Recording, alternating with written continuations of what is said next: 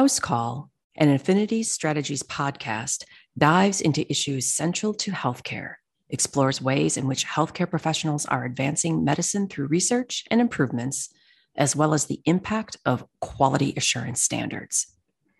Episodes highlight how healthcare professionals and organizations are connecting with communities, including underserved and marginalized populations. These firsthand stories will unpack the rapid changes in the field and answer the question why we do what we do. Hopefully, these stories will inspire you to think differently about the healthcare system and take action. Hi, my name is Claire Vincent, and I am the host of House Call and Affinity Strategies podcast. Our second episode is called Finding Your Voice. Dr. Seth Dailey and I discuss his laryngology practice, his passion regarding walking with his patients to find the most helpful and innovative solutions, and how the COVID 19 pandemic has impacted the delivery of care to his patients. Dr. Dailey and I talk in detail about the connection between public policy and laryngology, the many healthcare barriers that continue to persist, and the proactive steps you can take to stay healthy. I hope you enjoy the Finding Your Voice episode. Be sure to follow us on Apple Podcasts and Spotify. Today on the show, I'll be talking with Dr. Seth Dailey. Dr. Dailey earned his medical degree from New York University and completed his residency in otolaryngology, head and neck surgery at the Albert Einstein College of Medicine in New York. He received fellowship training in laryngology at Harvard Medical School and is certified by the American Board of Otolaryngology, head and neck surgery.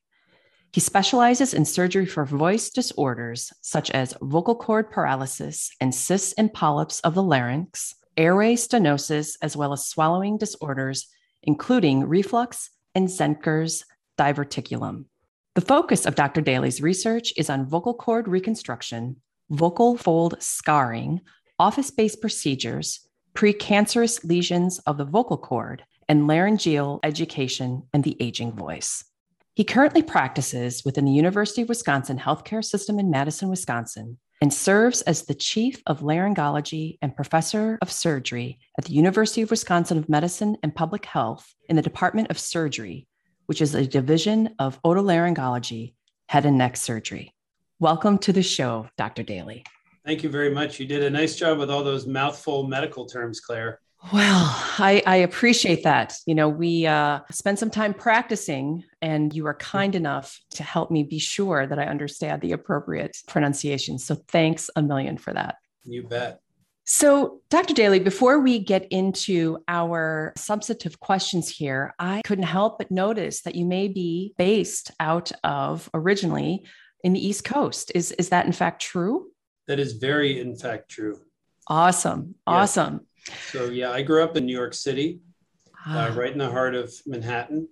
Did all my secondary schooling there. Went to college there at Columbia, and then the rest uh, you noted in your intro. But uh, yeah, came out here about 17 years ago for the job to be at a dedicated Voice Airway Swallow Center. There's a long, beautiful history here at UW Madison, and wanted to be part of that, and was willing to leave the mothership, as it were, oh. and uh, make my way out here. My goodness. So tell me, what was it like as a native East Coaster to relocate to the Midwest? I had made a microcultural change when I went from New York to Boston mm. because I was very much a New Yorkie kid, even though I may not sound it. And so I had some preliminary introductions to regional cultural changes, and that was a good eye opener. But I learned that certain things fly better in the Midwest than others and I was alerted to this by my chairman, who was in turn alerted by some nurses who thought that I was Mr. Meanie Pants, when in fact I'm really not. But there were some linguistic alterations that needed to be made and some expression changes related to turning down the dial on irony and sarcasm and hyperbole, which were the big three, and probably cursing a little bit less, which I've only been partially been able to curtail. but that's okay. Well, you know, some folks say that uh, cursing is actually a sign of high intelligence. Yeah, I've, I've read googly uh, podcasty things about that, but I'll take that as a positive, uh, whether it's true or not. That's right. That's right. Well, thank you for that. I uh, I appreciate understanding a little bit more about your background, and and I'm certainly always interested to hear about folks' transitions from other parts of the country to to the Midwest. So, thank you for sharing that. Yeah, you bet. So, how would you describe your specialty for our listeners? Sure. So I think it's important to, you know, just for a little bit of micro framework to understand medicine because not everybody gets it. In general, there are three major segments of medicine, capital M. There are medical fields like gastroenterology and pulmonology and cardiology, heart, lungs, gut. And then there's the field of surgery, which I'm a mm-hmm. part in a little subsection. And then there's OBGYN. And some would take issue as to where pathology goes and some other stuff in radiology, but that's okay. Those are sort of the general basics. So within surgery, you know, surgery, let's call it 70 years ago, the saying was that surgery was the practice of surgery of the skin and its content, meaning that if you were a general surgeon 70 years ago, you might operate on a hip in the morning and do a hernia midday and do a craniotomy and open up someone's skull and do brain surgery, you know, in the afternoon. So people kind of did everything. As there was more and more expertise and more and more written about different subsegments, there was inevitably a division into different subspecialties. And a lot of this happened actually at Hopkins under Dr. Halsted about 100 years ago or so. Mm-hmm. So, one of the first chiefs of otolaryngology was at Hopkins. So, otolaryngology became its own thing. And then first it was eyes, ears, nose, and throat. So, if you look in some old textbooks or this, that, and the other, or some of the old conferences, they were EENT conferences. Ah, okay. And then ophthalmology, the eyes, mm-hmm. uh, separated away, and then we were just ENT. And then we wrestled with the general surgeons who were cancer doctors, and we began to do more and more head and neck surgery, probably better than them. And so that was a shift. And so now we are otolaryngology head and neck surgery. And, you know, within that, semicolon, there are there are now little subspecialties as well. So I'm in one of the little nerd subspecialties of otolaryngology called laryngology, which is disorders of the larynx and upper airway. So voice problems, airway problems, meaning airway narrowing, and then swallowing problems. So mm. that's kind of what I do. And in fact, when I started in this 20 years ago or so, laryngology was just beginning to be a thing, just beginning to be a little micro subspecialty. And now it's grown and blossomed. But that's the general idea. That's where I fit. Excellent. And I have no doubt that within that very small specialty that you're part of, there's a wide variety of things that you see and do every day. So, could you maybe, the best you can, describe a typical day for you? Sure. So, for me, my general job is to wear three hats. One is to take care of patients and do good high level clinical care. Two is to educate people. And we've had a fellowship here for about 12 years or so, which we started, and then do research. So wow. trying to educate the next generation and help the general public get better care through advancing ideas or techniques or an understanding of any one given problem. So we split our time in different ways, but most of the time is clinical care depends on sort of where you ask me in my career mm-hmm. uh, how much research I did. It was a little bit more before, a little bit less now, and a little bit more administrative and sort of higher level stuff now. Interesting. And when you were younger in your career, how did you fit all of that in? Yeah, I think most people in academic medicine who try really hard would argue that it's 10 pounds in a five pound box. Mm-hmm. Um, you, the answer is that you don't really fit it in. Mm. And so, depending on the time or the situation, something's going to you know suffer. Because mm-hmm. you just you can't do it all. I think the notion of doing everything at a really high level is especially nowadays with contracting medical reimbursements and things like that like mm-hmm. it's becoming harder and harder to really wear three big hats. You might have a big hat and a medium hat and a small hat or some combination therein but it helps to be youthful and you know wildly energetic. So that helps in the early part of the career. Yeah i would imagine i would imagine it does indeed. Yes so, if you could tell us, how did you ever become interested in becoming a medical doctor? That's always a good question. So, for me, it was reasonably straightforward. My father is a retired general surgeon, Mm. And so we had, you know, lots of medical talk. My mom taught biology for a while. So it was, this, in a sense, a partly sciencey household. And so there was a lot of talk uh, around the dinner table or whatever about colons and, you know, rectums and, you know, all sorts of other stuff. And a funny story is that when my father would sometimes drive me to school, he ran his own office, you know, and there would be little formalin containers with people's excised hemorrhoids sloshing around on the on the uh, dashboard as we drove around town. So I had a pretty upfront experience, you know, with uh, with medicine from a pretty early age.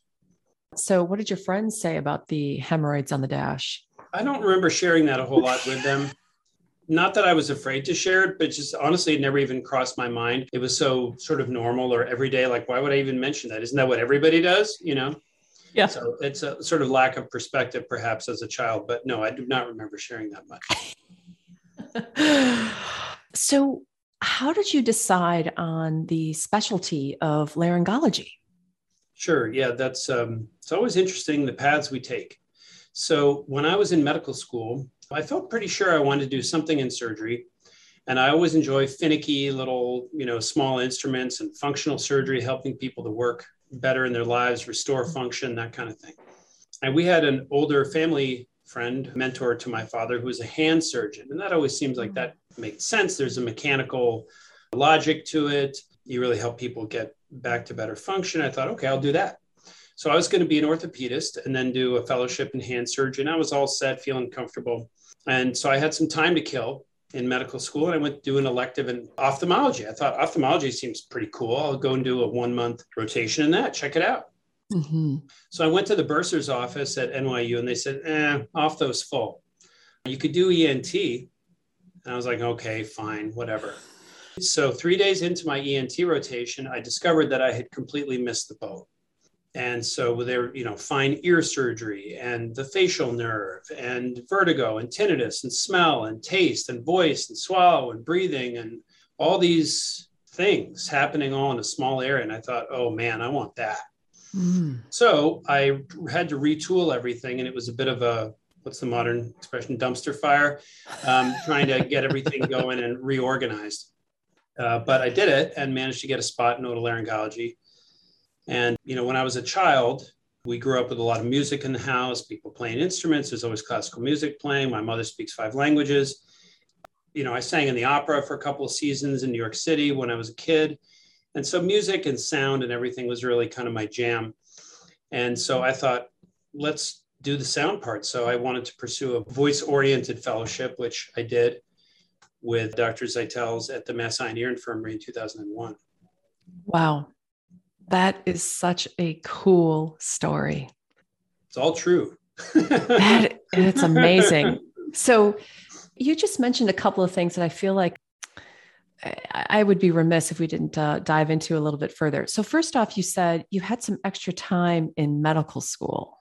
What is that about? Um, I guess what I meant is that so back in the day, the first two years of medical school were all book studying. Mm-hmm. And then in the third and fourth years, you started on the wards. So you would interact mm-hmm. with residents and staff and see patients and help out and dictate notes and you know begin to take care of people and learn the craft. But you could pick and choose a little bit. Okay. So you could pick and choose a little bit. So you had some flexibility in what you wanted to pursue. And so those were called elective rotations. And so I had already done an orthopedics rotation. I felt pretty comfortable with my choice. Turns out I was wrong, but that's okay. And so I thought, you know, my future is set well, try something else, something cool, learn a little bit. And then it ended up being that ENT, you know, changed my life. Wow. That's so, so cool. Yeah, a lot of people have stories like that. No one really knows. ENT is sort of like, you know, the lion, the witch, and the wardrobe, where you open the wardrobe and there's this whole like world inside, you know, but people wow. don't really get exposure to it. And mm. oftentimes, but once they do, or if they do, a lot of people are really taken by it and end up, you know, trying to get a spot. Ah, that's wonderful. The other thing you mentioned was that you said that you sang a couple seasons in the New York Opera as a child. Mm-hmm. Can you talk with us about that? How did that come about? How did yes. you become a trained opera singer as a child? well, I was pretty good with languages and am pretty good with languages and sound. And, you know, musical kid. I played the cello as a child and stuff like that. So, who's the economist who talks about the silent hand? Adam Smith, is it? Smith, yes. Yeah. Anyway, so the silent hand in our household was definitely my mother. So she pretty much thought they dreamed this up and said, "Hey, uh, why don't you go? This is in about third grade, okay? In third grade, she said, why don't you go try out for the opera?" I was like, "Okay, whatever." And so I did. And for those who are not familiar, they really kind of sock it to you during this by making you sing the Star Spangled Banner. Oh. So sing, singing the Star Spangled Banner well is not easy. Yes. Um, yes. As many of us have heard from people butchering it on television or, you know, et cetera, mm-hmm. baseball games, like often it doesn't go that well. Yeah. So anyway, they made us sing that. You know, I could say words in different languages because most of the the operas are not in English. Mm-hmm. And so I got a spot. So I sang for two seasons at the Metropolitan and two seasons at the City Opera. Mostly what we were involved in was singing in the children's choir with for Carmen oh. and Tosca and a German opera uh, called Die Tote Stadt, which is the Dead City. Oh. Um, which was a little dark, but anyway, that's okay. Wow. That's amazing. Yeah. So it was, I mean, the great part is as an eight year old, you're not, you don't know anything. And honestly, when you're on stage, all the floodlights make it so you can't see the audience. Mm-hmm. So you just go mm-hmm. out, you do your thing, you go home, you know, no big deal. Yeah. Wow. So four seasons essentially with well, two, two, different. Well, yeah. So sure. However you want to multiply. Sure. Sure. So why did you stop? So yeah, good question. And so it turns out that for Carmen, you have to be in the first act and the fourth act. And so these things usually start at about, you know, 7 38 p.m. and don't get mm. done until close to midnight. So honestly, my parents at some point or another were like, we can't do this anymore. I was missing school a little bit because I was tired the next day, understandably. And so, you know, we agreed to call it quits. Mm, I see. But I mean, I was not, you know, I was not born to be an opera star. I was certainly good enough to do the children's choir, but you know, I didn't have that guitar hero burning desire to, you know, I have to be the the number one on stage. Like, man, that's okay. Yeah. It was, it was, fantastic and I enjoyed it. We sang at the Kennedy Center in Washington. Oh man. And we also uh, were recorded on Christmas or record pre-recorded for Christmas Day for the Today Show in like 1977 or something. So it was all good fun. That's awesome. I think that there's just such an uncanny connection though between, you know, what you do today as a medical doctor and your voice being lent to opera singing as a child. I think that is so cool. Yeah, it all seems like a coherent path at the end of the day. It does. It does indeed. And medicine allows for a lot of different little niches for people to find, and hopefully they're lucky enough to find something that's fulfilling. Mm-hmm. Yeah, considering how much of your life you spend practicing medicine and helping people and all the other things that you described that go along with being a academician in your field as well which, speaking of, I mean, I know we touched on this a little bit when we first started talking today, but I am curious as to how much of your time today you spend researching and writing and, and lecturing, et cetera. Sure. With the caveat that COVID certainly has thrown, you know, the COVID global pandemic has thrown a big wrench into, well, just about everything. I will spend time doing research projects with our fellow or our residents. And I have a collaboration with a Taiwanese doctor in Taipei who spent a whole year here mm. learning and hanging out and doing some research and getting oriented to laryngology. And so we do some distal work together on a number of different projects and speak via Zoom. So there are, you know, there's hope even for Luddites like me to be able to learn Zoom and communicate internationally and everything. So we speak with a 12 hour time difference mm. 12 or 13, you know, and continue to do research together. And so, in answer to your question, I would say it's, I don't know, maybe 30% of the time, something like that, something in that range. That's great. That's mm-hmm. great. What do you enjoy most about that aspect of your work? Yeah, so people, I think, get different things out of research. For me, it's about trying to ask pertinent questions things in general that matter, things that will affect either the way that we think about something or the practice of something. So my timing within laryngology, I'm not sure could have been any better. Hmm. Because when it, this microfield started some 20 years ago, it was still pretty much the Wild West in terms of our knowledge of even basic physiology, which is still evolving, mm. uh, how certain disease processes come to be, minimally invasive techniques like the office procedures that you referenced before, you know, new ways of thinking about how to reconstruct a vocal cord. And, you know, I've spent anywhere between six months on a project to eight years on a project. Wow. Depending on what it is. And so being able to follow the thread, try to build a better mousetrap. And it's really been very evolutionary rather than revolutionary. So, you know, if we can do this, maybe we can do that. Mm-hmm. If we can do mm-hmm. that, maybe we do this other thing. Mm-hmm. So it's been this sort of grand, slow, general expansion of the world of possibilities trying to be thoughtful cautious and you know ethical along the way to make sure we're helping and not hurting people and trying to engage with patients also to be members of the journey you know to be walking the path with you and i think as long as you do things in an ethical and communicative way they're willing to go along with you so joining up with patients and testing the waters here and there has been really wonderful Oh, that's so great. Mm-hmm. And so fascinating, I'm sure, right? Oh, yeah. The upper airway is a fantastic place to hang around. I can't say I ever thought about it that way, but oh, now but that you should. oh, but you should, Claire. What, we're going to get our hooks in you yet. Don't you worry. I mean, you know, never too late for a career change, right? Oh, yeah. Yeah. well, thank you for that it is incredibly obvious that you are very, very passionate about laryngology. Would you mind sharing a couple of really inspiring patient stories? In particular, I would love to hear about your connection to these patients and how they have impacted you both professionally and personally. Sure. Yeah, I'd be very happy to. I would say early in my career, this is seems on the face of it to be kind of a banal example, but encompasses a theme which I think has played out in other ways. So, in one of our outreach clinics, there was a young girl who had this skin condition that was refractory to medications. Every time she would go outside, she would break out. She couldn't go outside and play. She couldn't hang out with her friends. And it was really mm-hmm. very debilitating, particularly for a young girl. So I looked it up, and there were a couple of case reports somehow about how tonsillectomy actually would alter the person's immune system in a way where their skin condition would get better.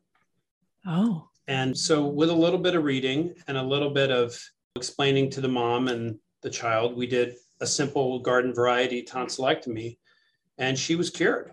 And so she went back to school. She went, could play outside with her friends. She could you know, basically resume much more of a normal life. And the takeaway is not that tonsillectomy is awesome, which it can certainly can be. The, t- the takeaway for me was that with a little bit of studying, with a little bit of engagement on the particularly the tougher ones, mm. That not only can you engage with the family, help the person, one hopes, but then also have that kind of pioneering, almost warrior spirit infuse your attitude towards how to help some of the toughest patients. Mm-hmm. Things that people can't figure out, things where it's just a bad situation, and you know what modest changes might be affected to be able to at least improve their status. Yeah, you know, restoration of normal function with what we do. Uh, sometimes we can do that, but most of the time we can at least affect improvement. And so trying to take some of the tougher ones and embracing that challenge has been, I would say, a hallmark hmm. for our team. And instead of saying, oh, go somewhere else, like, no, let's see what we can do first. Let's see what we can do. And so I think patients really appreciate that focus and dedication and kind of willingness to walk with them. Yeah. In this patient in particular, were you kind of like the last resort? I mean, had they no, I mean, this was, yeah, this was a rural area where there's there just wasn't a lot of it's just not a lot of healthcare period. Yeah. And so one of our features you know, there's something in Wisconsin called the Wisconsin Idea, which mm-hmm. started 100 years ago between the state government and the university, where the mission statement of the university is that we exist to serve the people of Wisconsin and beyond. So it's a service based notion. Mm-hmm. And so that's something that I can get behind. That's a, a good feeling. And so we do this outreach clinic, which is a good 65 miles from here. And, you know, all of us within the division do stuff like this. And so I just happened to encounter this young girl and her family at that time. I mean, obviously, wow. this has nothing to do with laryngology per se, but it's the theme of it mm-hmm. that infuses how we deal with tough voice patients, tough airway patients, tough swallowing troubles, where we feel willing to take it on as best we can. Yeah. Wow. What a great story. Do you have another one that you might be able to share with us? Sure. Yeah. So I'll tell you two brief ones. Maybe this is, I don't know, maybe 10 years ago. There was a local teacher, a woman who taught in the school system, and she had a couple of kids, vocally very demanding lifestyle. And she ended up with what's called a vocal cord paralysis. And so means that one vocal cord doesn't move. And because the vocal cords need to move back and forth and be able to touch each other when we voice, she had a very breathy voice. She a mm-hmm. lot of air was escaping when she would try to make sound. Couldn't make herself heard. Trouble projecting her voice. Vocal strain. It's really kind of a disaster for people who are vocally active. Mm-hmm. Anyway, we did an operation for her to move it towards the middle of her voice box so the other vocal cord could meet it. And she had a really good result, fortunately, and was able to resume her life. And wow. she went back to work as a teacher doing her job, you know, with no real extra stuff like an amplification system, which I reckon we'll get to this, but should be recommended for every teacher. Every teacher should have an amplifier, in my humble opinion. But anyway, she got to go back to her life and just put it in her rearview mirror. Wow. There's another, an airway patient who came in with this very odd looking lump under her vocal cord that was obstructing about 90% of her airway. And so, poor thing, she had to have what's called a tracheotomy tube mm. temporarily to be able to secure her airway so she could breathe. And then we did biopsies, and it was actually this very odd lump tumor, which we were able to excise and then put her airway back together and even take part of the lining of her cheek to line the airway so that there wasn't a big raw surface. So it was wow. a very unusual situation, but she got her trach tube out she has normal swallowing, she has normal voicing, she has completely normal breathing and is back to doing her thing. And that's awfully, you know, rewarding. Mm-hmm. So she mm-hmm. did nicely. I'm very happy for her. That's great. That's great. And again, just like you mentioned in some of the research that you do, right? You are always engaging in such innovative and interesting ways to try to solve these problems for people. Yeah, I mean, I feel extremely fortunate. I feel like I'm just you know the byproduct of a lot of good luck so i you know had educated parents i went to great schools i had great teachers i had wonderful laryngeal training when i was a fellow with dr zeitels very passionate about him he makes me look like a dilettante frankly as far as the energy level and the and that's fine but i was very very hungry for information particularly at that age and really wanted to be good at it and so the matchup of that educational opportunity and my own attitude was fantastic. Mm-hmm. I don't like being afraid of the material. I want to go after it and see how we can do it better and really try and understand it from the inside out. And if you can do that, it feels a lot more like playing than work. Mm-hmm. It feels like playtime and fun and innovation and what if and what if and what if. And sometimes you're wrong and sometimes you're right. Mm-hmm guessing you're right more often than you are wrong. Try. Yeah. Yeah. It's incredibly, incredibly inspiring. Well, thank you. I yes. appreciate that. Yeah. Thank you. Thank you for that. Sure. Affinity Strategies is a full service nonprofit healthcare association management and stakeholder engagement firm. They use digital first solutions to promote transparent, efficient business practices. They partner with each client organization to maximize both staff and client expertise, experience, and relationships to meet goals. To learn more about Affinity Strategies services, the team, and the mission driven work they have done and continue to do, visit their website at www.affinitystr.com. www.affinity-strategies.com.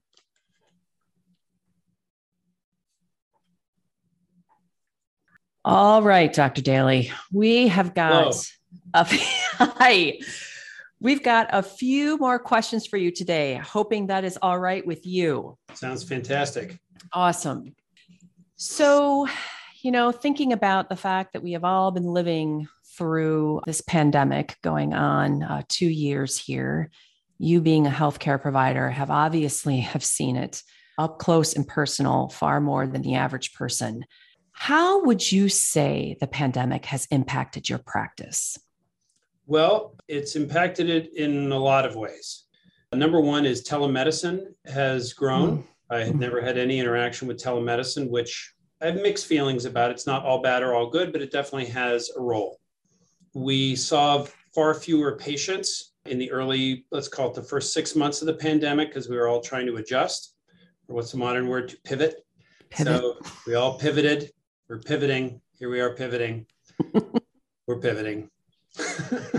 Still pivoting. Still pivoting. yes. And it meant actually seeing very few patients, except for emergencies, which there turned out to be a lot of because people wouldn't come in for healthcare. Yeah. So people would wait and they would wait and they would wait, and then they'd come in with a critical airway, or they'd come in with some advanced problem of whatever variety. So it was a strange mix of kind of the banal and the horrific. That has settled out over the last period of time. I still think, based on our essential clinic numbers and operation numbers and stuff, we're just not seeing as much or doing as much um, in my particular field. I feel like there are a lot of people who are out there who have problems, and eventually they'll probably show up. On the other hand, a lot of people have lost their jobs. They may have lost their health care, had financial problems. They're scared of coming to a medical center. They don't want to get COVID tested with the swab in the nose. A variety of reasons why people are, I would say, in general, either afraid or have barriers. So we'll see how that plays out over the next period of time with whether we have more waves of Delta or Delta like variants, the national financial picture, hospital stability, et cetera. We've been very fortunate with our hospital stability component. So I'm grateful for that.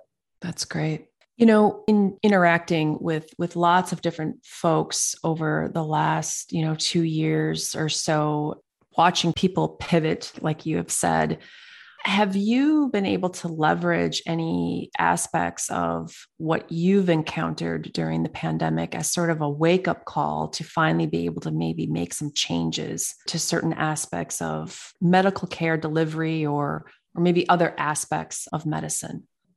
Not really.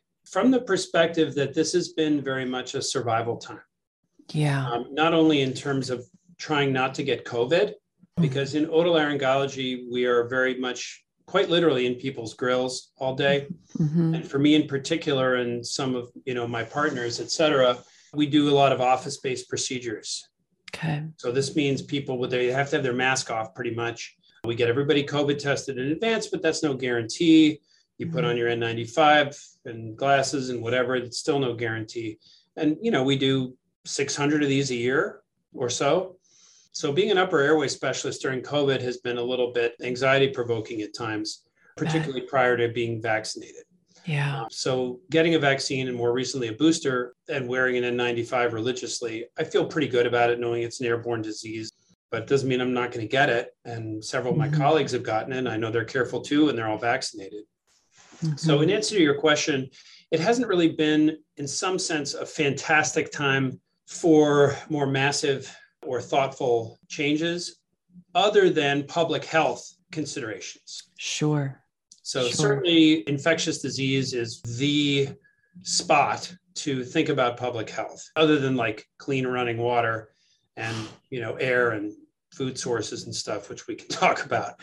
But trying to encourage people to get vaccinated, trying to encourage them strongly to wear masks, Mm-hmm. Um, and there, as you know, with depending on your favorite social media outlet or your predilection for believing certain sources, people can get information that is quite biased one way or quite biased another, et cetera. So there's a lot of polarization nowadays. Yeah. And so being able to interact with people from a physician's perspective, simply trying to encourage them to promote their health and the health of others mm-hmm. by getting vaccinated, actually wearing your mask, and recognizing that this is bigger than us. This is bigger than you, and thinking in a grander perspective. So I would say, if anything, it's kind of promoted a public health or a broader view of health rather than just our little nerd subspecialty. Yeah, that's right. And in turn, really helping, you know, just the average person right out on the street understand yes. the importance. Yeah. Well, thank you for your hand in, in doing that very important work. Yeah, I have been shocked actually, in fact, at what people have told me. And really it relates to the sources for their information which as i mentioned can you know be biased one way or the others there's just a lot of that now. And so recognizing that trend is out there helps to frame the conversation in a way where it's a little bit more dispassionate. That's right. That's right. Thank you for that. Mm-hmm. switching gears a little bit how does public policy influence your subspecialty of laryngology i assume you mean related to medicine Mm-hmm. Yes. Yeah. So, one thing we may get to today is the notion of healthcare barriers. Yes. And to me, there's no question the biggest barrier, the two big ones are health insurance. Do you have it? Do you not? And if so, what kind? Uh, and two is navigating a system. Mm-hmm. So, people who have friends or family or someone who has at least some minor experience with the medical system will absolutely do better than people who do not. People who have health insurance, whatever kind, something, anything, will definitely do better than people who do not. Mm-hmm. You know, the single biggest cause, as I understand it, of losing your mortgage is medical bills. Yeah. And losing your mortgage, of course, is a disaster financially. So I would say those are the two biggest barriers, and they manifest every day. They manifest mm-hmm. every day in our clinic. Whom we're able to see, whom we're not able to see, whom we have to wrestle with hospital administration with, or trying to get them emergency insurance through, you know, Medicaid or whatever it's going to be. These are real challenges. And, you know, the most extreme situations get taken care of because otherwise those individuals are going to die and that's not acceptable. Mm-hmm. Or they're not as acute or dangerous and then those people wait or they don't get care. Mm. And that's just the way it is in America right now. Mm-hmm. So it's a mess. It's a mess, but it's a reasonably predictable mess. Mm-hmm. Yeah. And to see that play out every single day in your clinics has got to be wearing. It's, I would say it's a predictable enough, you know, even if there's a song you don't like, you know that it's going to play the same way every day. You know, oh, mm-hmm. oh, there's that terrible song. Oh, well, it's the same song. So mm-hmm. it's not a surprise anymore, but it doesn't make it unfortunate to listen to. Yeah. Yeah. Yeah. It's a great analogy. As it were. So great analogy. Yeah, indeed. In thinking a little bit about prevention, and maybe again, we set aside COVID for a moment, what role does prevention play in laryngology? Yeah, so this is a wonderful, wonderful question. If there's one thing that, you know, I get the magic wand, you know, mm-hmm. Gandalf, Harry Potter, whoever your favorite is, I don't care. Um, you get the magic wand. Number one is you get rid of smoking. Ah. Yeah. Okay. Uh, smoking is responsible for a ton of upper airway disease. We obviously all know about lung cancer, emphysema, COPD, exacerbation of asthma, contributes to heart disease, very huge contributor to head and neck cancer, bladder cancer, uh, esophageal cancer, stomach cancer, you know, vascular disease, heart attacks, strokes, you name it. So that would be kind of number one mm-hmm. if we're thinking big picture. So we're all aware of big business and Congress and lobbying and big pharma, big food, big oil, big. If it has big in front of it, it means that it's going to get messy. That's right. And so, you know, tobacco industry obviously is a multi-billion dollar industry and is not going to be turned away as easily as all that. Modern tobacco is the single most addictive drug ever known to mankind. It's the hardest to quit, harder than cocaine or heroin or meth or anything. And it's sold at the drugstore, mm-hmm. which is my personal favorite, right? You can go to the drugstore, get your medicine for your asthma or your whatever, and also pick up a carton of Winston's or whatever it's going to be. That's right. So it's madness, right? I mean, it's it's crazy talk mm-hmm. that America runs this way, and yet it does, of course. Mm-hmm. So it's a big one. That's probably number one, two, and three on the hit list as far as prevention. Everything else really is farther down the list. Do we want to do better with reflux care? Yes. Do we want to do better with healthy food and diets? Absolutely. You know, and there are certain diseases that we see nowadays that probably didn't exist 100 years ago and have to do with modern stuff. Is it diet? Is it additives? Is it, you know, phthalates in plastics? Is it BPA? Is it Teflon, which is in everything? Is it, mm-hmm. I don't know. I don't know. But it ain't right. Yeah. And it's everywhere, right? It's probably in that yeah. microphone of yours. Okay. Not to make you freaky or whatever, but the fact of the matter is it's everywhere. Yeah. And so as we get farther along, particularly as the population grows, we have climate change, we have a bunch of other stuff to contend with you know, there will be serious conversations, I hope, about how we do things, both from a cost perspective, health perspective, environmental perspective. So we've created a lot of diseases that we now treat, which may in fact have been preventable to start with. Mm-hmm. So mm-hmm. it makes one think about very big picture. You know, we're asking about big picture stuff before. Certainly, especially as one has kids and you know, you start seeing thinking well beyond yourself about public health issues, those are public health issues. That's right. That's so helpful. And I know that our listeners will find that uh, well, yeah, I mean, advice helpful. You don't, have to, you don't have to look very far in the literature to find that we live in kind of a toxic environment. And that's just the way it is for right now, unless one is very thoughtful about it. And even if you are thoughtful, like good luck. Yeah. so it's not that's a question right. of yes or no, it's a question of mitigation. Like, how do you turn down the dial? Mm-hmm. So that'll be mm-hmm. our jobs as Americans going forward. Yeah, that notion of harm mitigation is real, isn't it? It is real. Yeah. Yeah. You bet. That's very, very helpful. Again, switching gears a little bit with, yeah. with some of our previous Sorry, questions. Doomsday there, but no, uh, no, no. You're, you know, not not to be a negative Nancy or whatever, but I feel like these things are real, and listeners should pay attention. They do. It is absolutely important. That's part of the reason why we are doing this series is yeah. we want people to come away from our episodes as being more informed, right? And mm-hmm. you're helping with that. Oh, good. Yes.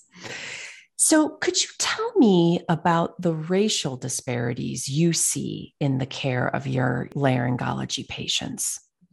Absolutely. Oftentimes in modern Wisconsin, modern US, where there are racial disparities, there are financial disparities mm-hmm. and cultural disparities. So mm-hmm. I would say mm-hmm. ultimately it has less to do with race per se than it has to do with money and cultural understanding of medicine or feeling afraid of modern medicine or that sort of thing. Okay. So those are really the key features. There are meaningful cultural differences that exist in terms of trusting the medical system. Mm-hmm. Or trusting vaccines, or trusting in therapy X or Y or Z. So that I would say is a big one. And then of course, if you don't have the money to pay for your health insurance or you know some minor costs here and there, even for preventive care, it's a problem. Yeah. It's a big problem.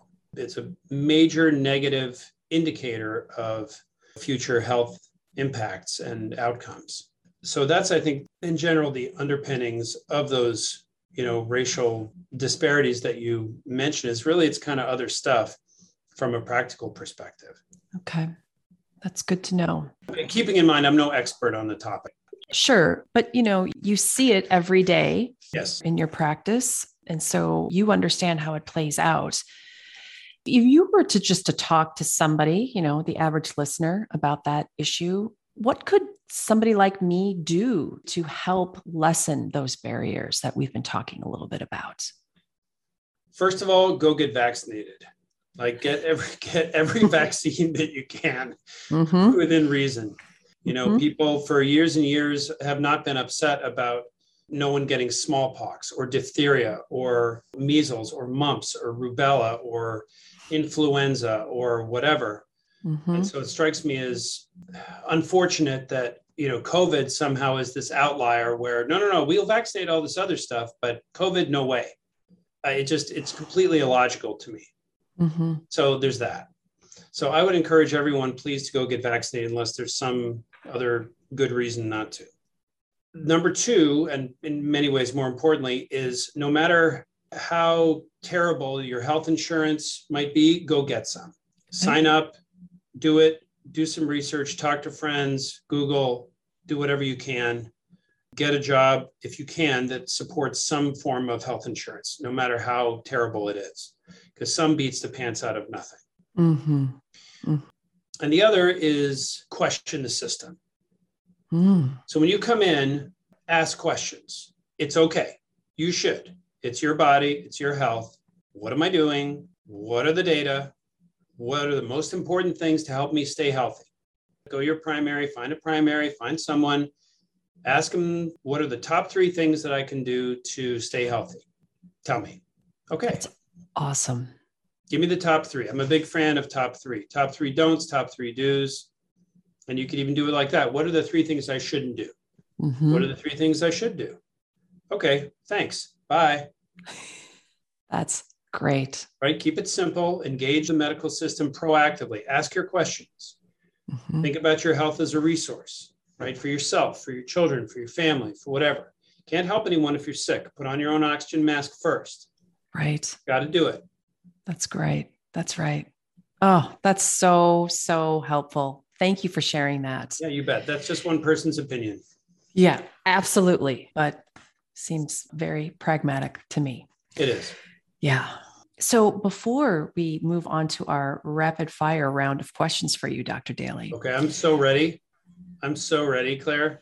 I can't tell you how much I've been looking forward to oh, yeah. the yeah. second part of our right, conversation. You better be bringing it to you. better bring it. I'm bringing it. All right, I, you better bring trust it. Trust me. All right. But before we get there, I would really love if you were able to provide some final thoughts regarding whether it's your practice, your patients, or healthcare in general with our listeners. Well, I feel like in some sense, I kind of gave my fire and brimstone advice a moment ago those are really the big ones. You know, if you're going to buy food, look at the ingredients. Mm-hmm.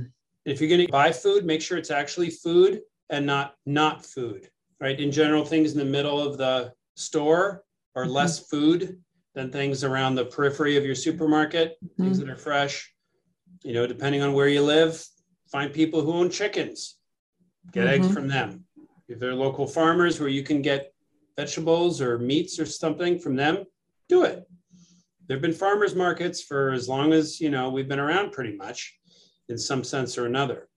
So it's out there but look around self-educate don't believe the hype. Ask about your meds ask about this and that. Take care of yourself be proactive to your body all that kind of stuff. And get the covid vaccine. And get the covid vaccine please. That's right. All right it's the moment we've been both been waiting for all right. Get yourself warmed up. Here we go. I'm loose. All right. All right. Do a little stretch. Okay. Okay. All right. Our first question Describe yourself in three words nutty, driven, kind. Oh, love it. Favorite day of the week? Wednesday. Why? so, the way my life is set up, most of my heavy lifting for the week is done by the end of Wednesday, and I get to use my mind a little bit more Thursday and Friday and get to think a little bit more and be organized, be more myself. That's why. Wonderful. Last song you downloaded? I don't download songs. My daughter does that for me. Okay.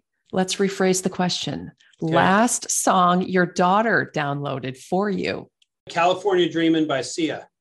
Oh, I see you have a broad. I have a teen. Yeah, yeah. or you have a teenager. She's awesome. Yeah. That's awesome. Would you rather be able to speak every language in the world or be able to talk to animals? Animals for sure. Mm. Yeah, um, there are far more different types of animals than there are humans. Mm-hmm. So they have been understanding the world in a different way than we have for hundreds and thousands and millions of years. So there'd be a lot more to learn. Ah, oh, that's cool. Favorite junk food? Uh, cheddar and sour cream ruffles. It's a it's an Achilles heel. I can't explain it. I don't really eat junk food, but I eat that, and I can't stop myself. Well, I'm probably not going to be able to stop myself now either. Now that you've told me about so that. so good. Ask for permission or forgiveness. Mm, this is a good one. Not to be that guy or anything, but I think I'm kind of right in the middle. I know, I know it seems It doesn't seem right coming out of my mouth. No. yeah, I, I, recognize that, but it's actually true. If I had to tilt, it'd probably be more permission. I don't like upsetting people uh, in general. So probably if I had to tilt it, because I know you want a real answer, it'd probably be more permission than forgiveness, I think. All right. All right. What is the most boring thing ever? Uh, not having a mental bone to chew on. Yeah. Yeah. Not having some sort of challenge or something to do. I'm definitely a worker, like to work, like to do stuff, like to move the peanut forward, as they say. So not having the opportunity for that is just the worst. it's like time stands still, huh? Terrible. Mm. How many times did you sneeze in the last seven days? Oh, a lot. Yeah. I don't have allergies and I don't whatever. I can't explain it, but as my children will tell you, I sneeze a lot and I sneeze really loud, really loud. Can hear it from three closed door rooms away. It's dramatic and frequent, inexplicable way. Yeah. But yeah, no allergies. I don't have allergies. I just sneeze a bunch. It's a it's a quirk. Well, you're keeping everybody in your house on their toes, aren't oh you? Oh God, yeah. They know always know where I am. what is the fastest you've ever driven a car? Uh, so off the record, probably uh, 115 miles an hour. Okay. Where mm-hmm. were you when you were driving that fast? Uh, it's in an undisclosed location. All right. You yeah. did say off the record. Yes. Okay. Okay. We'll leave it at that. And you can't get on me because I did answer your question. I know you did. You did. Thank you. You're welcome. I, I, appreciate that. Mm-hmm. What's for dinner tonight? We're actually going to uh, dinner with some friends who are wonderful cooks. So, mercifully, uh, there's no cooking tonight. Nice. But in general, at home, it's a lot of uh, soups, stews, vegetables. My oldest is a vegetarian, so I've upped my game in terms of preparing veggie food. Mm. Yeah, mostly yes. I would say soup, stews, and vegetables are the big ones. Yeah, very good. So good. Yes. Mostly plant based in general. I don't know that we're there yet as a family. Uh, mm-hmm. Uh, we've certainly had a trend in that direction, say in the last two to three years, in a mm-hmm. bigger way. So, like many, we're working on it. yeah, of course Of course. Well, you know, living in our country doesn't exactly make it easy to. No, uh, it doesn't. But to, I mind, I definitely have a new friend in the Instapot. So. Oh yeah, such a great, yeah, such cool. a great. Appliance. No financial, whatever. Sorry. No, no, no. Yeah, we, neither of us have any financial. I do, I do love my Instapot. That's awesome. Good for you. Dawn or dusk? Oh, dawn. Why? Well, the whole day's ahead of you. So much possibility, so much to do. Mm-hmm. Plus, it's pretty. It's only going to get lighter for yeah. you know quite a while. All is revealed. Yes, yes. Mm, it's like starting over every day, right? Every day you get a new start. Yeah. Is it wrong for a vegetarian to eat animal crackers? No, in fact, it's probably a sick, guilty pleasure. I would think. right? Yeah, go to the dark side for a little while. That's right. You know, sit there and right? How do you like that, Mr. Lion? Right, kind of thing. I like it. Yeah, I think, I think so. It's a little bit of a revenge, right? Yeah, you know, a little little bit of dark side for a little while, having a cracker. Sure, yeah. why not? Huh, that's excellent. Yeah. Who do you admire? I admire a lot of people. I admire anybody who is themselves. Hmm. And I admire people who are authentic. I admire people who are dedicated. I admire people who are kind. I admire people who want to make the world a better place. And I don't admire people who behave in ways that take up the opposite of those qualities. Mm, that's nice. Yeah, I tend to view the world in two general categories of people. One is fabric makers, and the other one is fabric rippers. So I think we all want to strive to be fabric makers and I find, so too. find things together and make the world a better place. Absolutely. What are you currently reading? I'm currently reading a biography of Dwight Eisenhower, speaking of fabric makers. Yeah. Yeah. Are you enjoying it so far? I'm enjoying it a lot. He was awesome. very he was a very special guy. Very principled, very hard work, very hardworking, very dedicated, humble, thoughtful, crafty, and a unifier. Nice. Yeah, very impressive guy. Cool. Cool. And we're already to the end of our rapid That's fire. That's the end of lightning round. Wow, how about one, that? One oh. more. Oh, one, one more. more. Oh my god! I know. Already. That's crazy. I know. I know. What is your dream job? Of course, other than the one you currently have. If I had the training for it, which I don't, it would be writing movie soundtracks. Oh, that is fascinating. So my yeah, so my complete and total idol is John Williams. Second place goes to Hans Zimmer, but really it's John Williams all the way. Mm. Oh, Hans. Sorry, I know you're watching this. yeah, I know he's tuned in. So yeah, no, John Williams and uh, people who do clever movie soundtracks. I think mm-hmm. it makes so much of a difference. I'm a big movie fan, and how all those things are crafted and blended together. Again, it's the sound uh, yeah. component coming back. Yeah. So I would very happily be a movie soundtrack maker. Yep. Oh, what a what a great job. And you are so right. I mean, you think about such great movies have great soundtracks. Yeah. Well, they have. Right? Oh yeah, please. Yeah. Yeah. Oh, that's what a cool job. What a cool yeah, job. That would be that would be a sweet dream job. Mm-hmm. It would. Well, maybe that's your second career. Yeah, next life. Okay, next life. Probably not this one. Too All bad. right. Yeah, too bad. that's okay. well, Dr. Dailey, this has been an incredible pleasure. You have shared so much great information with our listeners. I have incredibly enjoyed our time together. And thank you so much for doing what you do every day for your patients and, and just patients in general. Just thank you so, so much. Yeah, it's my pleasure to be in healthcare. Thank you for your time and your awesome sets of questions. and for yeah, setting this up, keeping it keeping it lively, keeping it real. And uh, yeah, hopefully people will hear a couple things and I'll probably get a couple tomatoes thrown at me here and there, and that's okay at least people will be talking and it's okay. That's right. We're just here to get people thinking and, yep. and doing something different. Get right? the noggin going. Love it. That's right. So thank you. Thanks again. My pleasure. Such an informative conversation with Dr. Dailey. He shared lots of pragmatic advice as well as interesting stories. First, it was fascinating to hear about Dr. Dailey's childhood pursuit of opera singing and his practice within the microfield of laryngology. The connection between being an opera singer as a kid and being a upper respiratory specialist today cannot just be serendipitous. Second, he explained that with some studying and engaging with his patients, he has been able to pioneer solutions to help some of the toughest cases.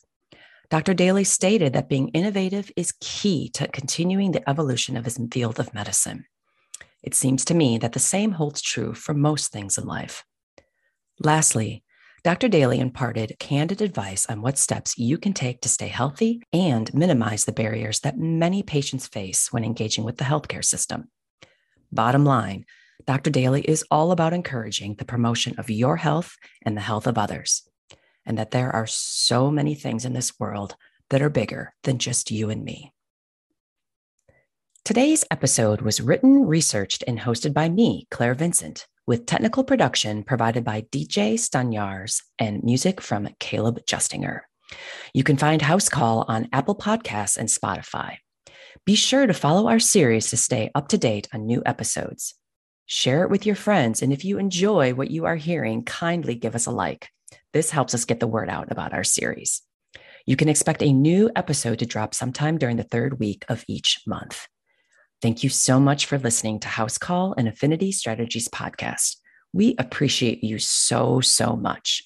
I look forward to catching up with you again in just a few weeks. Thank you for listening. I'm Claire Vincent.